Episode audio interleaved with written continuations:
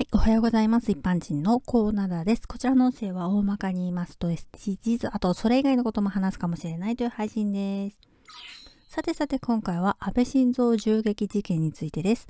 2022年7月、元内閣総理大臣が選挙演説中に銃撃されて死亡した事件がありました。記憶に新しいですね。安倍さんどうのこうの言うつもりはないんですけど、この事件は社会に大きな影響を与えましたよね。これだけの大きな事件を起こさないと社会って変わらないのかしらとも思ってしまいます。社会を変えるために事件を起こす人が増えたら困るんですけどね。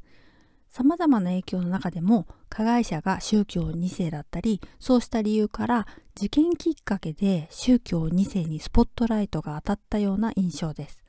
今まで何もなかったわけではなくてもともと問題としてあったのに急に明るみに出てみんなに知られるようになった感じです。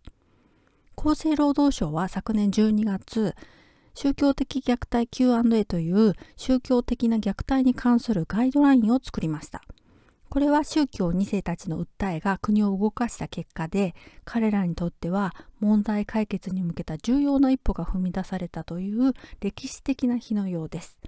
相談窓口や進学情報などが記載されていて全国の自治体がこれを参考にして支援していきます。宗教的虐待 Q&A についてはまた取り上げますね。では今回はこの辺で次回もお楽しみに。また聞いてくださいね。ではまた。